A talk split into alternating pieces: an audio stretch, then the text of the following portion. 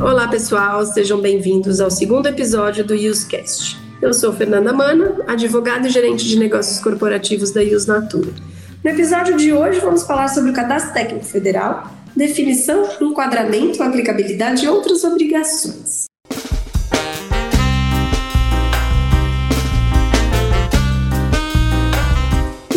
Do tema hoje, convidamos Pedro Drager, também advogado, foi consultor jurídico na IUS de 2012 a 2017 e atualmente é especialista jurídico do nosso setor de consultoria, atuando em demandas internas e auxiliando todo o time de consultores.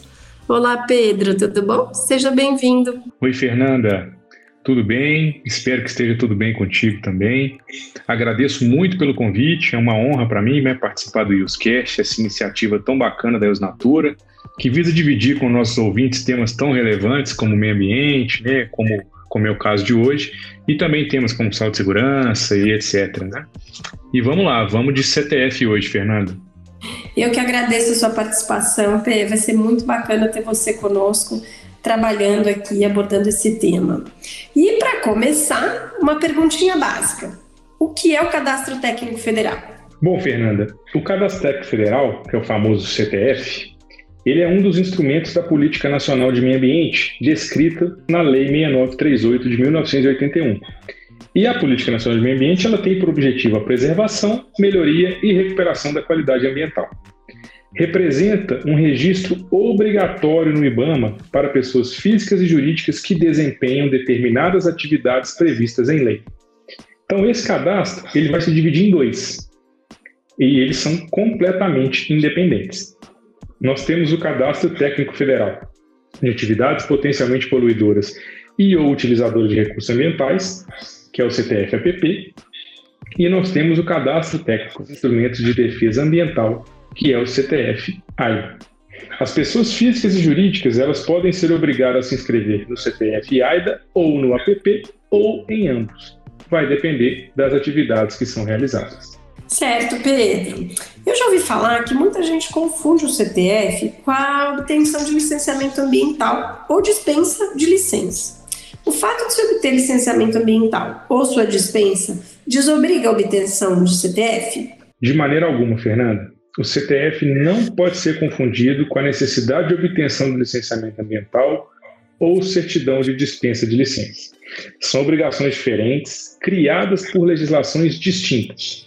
Portanto, nós podemos encontrar a realidade de uma empresa que é dispensada do licenciamento ambiental, mas que seja obrigada a obter o CTF. Um exemplo clássico são as empresas de construção civil. Então, nós temos, por exemplo, várias obras daquela empresa e a empresa tem uma sede e vamos supor que essa sede ela faz aquisição de madeira e distribui para as obras, por exemplo. A sede tem atividade meramente administrativa e, muito provavelmente, ela não é passível de licenciamento ambiental por sua atividade fim. Porém, como ela faz aquisição de madeira para as obras, e essa é uma atividade passível de obtenção do CPF, ela é registrada no Cadastro Técnico Federal. Então, esse é um caso clássico. A empresa não tem licenciamento, mas tem CTF. E o contrário pode acontecer também. Embora, na maioria das vezes, na grande maioria das vezes, os empreendimentos sujeitos a licenciamento ambiental também são obrigados à obtenção do CTF. Perfeito. E você comentou há pouco que existe o Cadastro Técnico Federal APP e o Cadastro Técnico Federal AIDA. Qual é a diferença entre eles? Certo, Fernanda. Bom, a diferença é a seguinte: o CTF APP ele é obrigatório para pessoas físicas e jurídicas que realizam atividades que, em razão de lei ou regulamento, são passíveis de controle pelo IBAMA. Ou seja, são atividades que têm algum potencial de causar poluição ou atividades que utilizam recursos ambientais. Essas atividades, elas estão elencadas no anexo 1 da Instrução IBAMA Normativa 6 de 2013. Já o CTF-AIDA, ele é um registro obrigatório para pessoas físicas ou jurídicas que se dedicam à consultoria técnica sobre problemas ecológicos e ambientais, que fazem o gerenciamento de resíduos sólidos e também à indústria e comércio de equipamentos, aparelhos e instrumentos destinados ao controle de atividades efetivas ou potencialmente poluidoras. As atividades passíveis de cadastro estão descritas na Instrução Normativa IBAMA 10 de 2013, nos anexos 1 e 2. Legal, Pedro. E um outro questionamento que sempre vem à tona em relação ao CTF-APP e ao AIDA é o seguinte: se a empresa possui mais de uma atividade que está elencada no anexo 1 da Instrução Normativa IBAMA 6 de 2013, ou nos anexos 1 e 2 da Instrução Normativa IBAMA 10 de 2013, ela deve escolher uma das atividades ou deve declarar todas as atividades ao realizar o cadastro? Fernanda, realmente esse ponto gera muitas dúvidas. Mas é o seguinte: todas as atividades exercidas pela pessoa física ou jurídica devem ser declaradas no CTF. Ou seja, além da atividade principal, geralmente atividade fim né, da empresa ou da pessoa física, as atividades secundárias e acessórias também devem ser declaradas. E mais importante ainda, se alguma atividade não era executada quando foi elaborado o cadastro e passou a ser realizada posteriormente, ela deve ser incluída no documento. Quantas vezes forem necessárias, isso deve ser feito. E isso também vale para o caso de deixar de realizar uma atividade. Basta retirá-la do cadastro e atualizar o documento no site do IBAMA. Muito bom, Pedro. E o cadastro técnico federal sujeita a pessoa física ou a pessoa jurídica ao pagamento de alguma taxa? Como que funciona? Fernanda, é, em relação ao CTF-AIDA, ele é isento de pagamento de qualquer taxa. Basta se inscrever no site, colocar lá a atividade e não há nenhuma necessidade de pagamento de taxa. Em relação ao CTF-EPP, esse é passível sim do pagamento de uma taxa e é a famosa taxa de controle e fiscalização ambiental. O valor dessa taxa vai levar em consideração o potencial poluidor da atividade ou o grau de utilização dos recursos ambientais e vai cruzar esses dados com o porte do empreendimento para chegar no valor da taxa. Caso a empresa exerça mais de uma atividade potencialmente poluidora ou que utilize recursos ambientais, ela vai pagar a TCFA relativa a apenas uma dessas atividades e a que for de valor mais elevado. Ou seja, não há por que se preocupar em cadastrar várias atividades com medo de pagar um alto valor. Legal. E então você quer dizer que qualquer pessoa ou empresa cadastrada no CTF-APP deve recolher a TCFA? Não é bem assim, Fernando. É, na Instrução IBAMA 6 de 2013, nós temos o anexo 1 que lista todas as atividades. É, e à frente de cada atividade tem lá a descrição se ela é passiva do pagamento de taxa ou não. Para pessoas jurídicas, todas as atividades, sem nenhuma exceção, são passíveis do pagamento da TCFA. Agora, para pessoas físicas, diversas atividades listadas no anexo 1 são isentas também do pagamento da taxa. Porém, algumas são é, passíveis sim do pagamento da TCFA para pessoas físicas. Então é preciso consultar o anexo 1 da Instrução Normativa IBAMA 6 de 2013. Legal, Pedro. E muitos empreendimentos têm dificuldade de enquadrar suas atividades desenvolvidas nas que, naquelas descritas no anexo 1 da IBAMA 6 de 2013. Qual é a melhor forma de realizar esse enquadramento? Fernanda, muito boa sua pergunta, porque esse era um problema muito recorrente. Né? E diante disso, diante de várias reclamações, né, pedidos de melhoria, o IBAMA instituiu em 2018 através da instrução normativa número 12, as chamadas FTS, que são as fichas técnicas de enquadramento. Ou seja, cada atividade potencialmente poluidora ou utilizadora de recurso ambiental, ela tem uma FTE que define, detalha e delimita os entendimentos sobre o escopo e abrangência daquela atividade. Portanto, as FTEs elas facilitam muito o enquadramento e nós sempre sugerimos consultá-las para iniciar um novo cadastro ou mesmo para atualizar o CTF-EPP. Nossa, muito bom, Pedro. E uma outra pergunta com relação ao CTF seria quanto à validade do cadastro. Após a realização do cadastro, qual que é o prazo de validade dele? Fernanda, após a realização do cadastro, o IBAMA ele vai gerar um documento chamado Certificado de Regularidade. Ele só é emitido se a instrução da pessoa física ou jurídica estiver ativa. E ele vai contemplar todas as atividades que aquela pessoa física ou jurídica eh, cadastrou. Esse certificado ele é válido por três meses, ou seja, trimestralmente ele tem que ser renovado no site do IBAMA para que a empresa ou a pessoa física tenha o documento atualizado. Se o site do IBAMA não permitir a renovação desse documento, aí é preciso se preocupar e tem que se verificar se não há nenhum impeditivo à emissão daquele documento.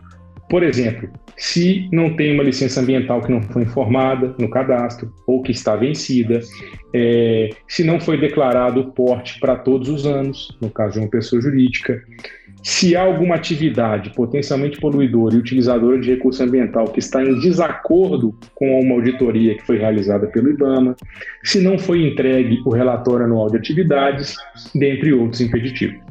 Perfeito, Pedro. E pegando o gancho, no final da sua fala você mencionou o relatório anual das atividades. O que é esse relatório e quem está obrigado a apresentá-lo?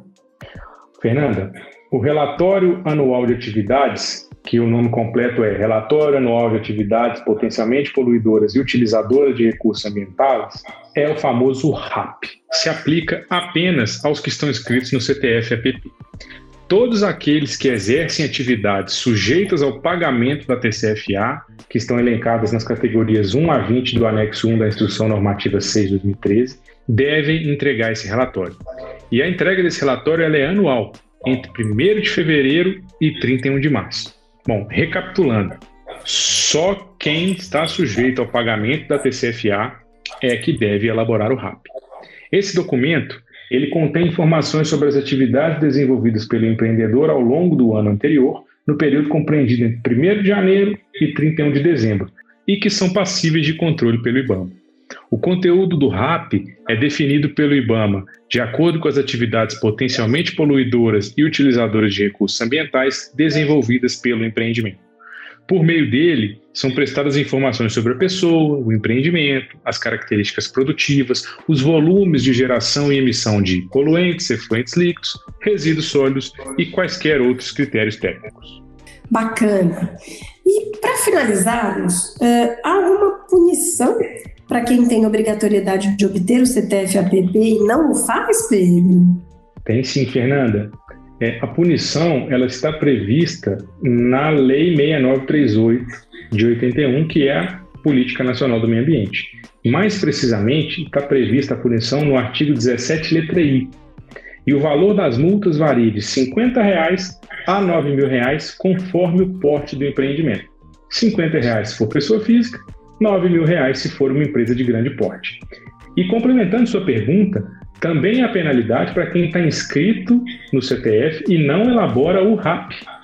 O artigo 17, letra C, também da Lei 6938, determina a aplicação de multa equivalente a 20% do valor da TCFA.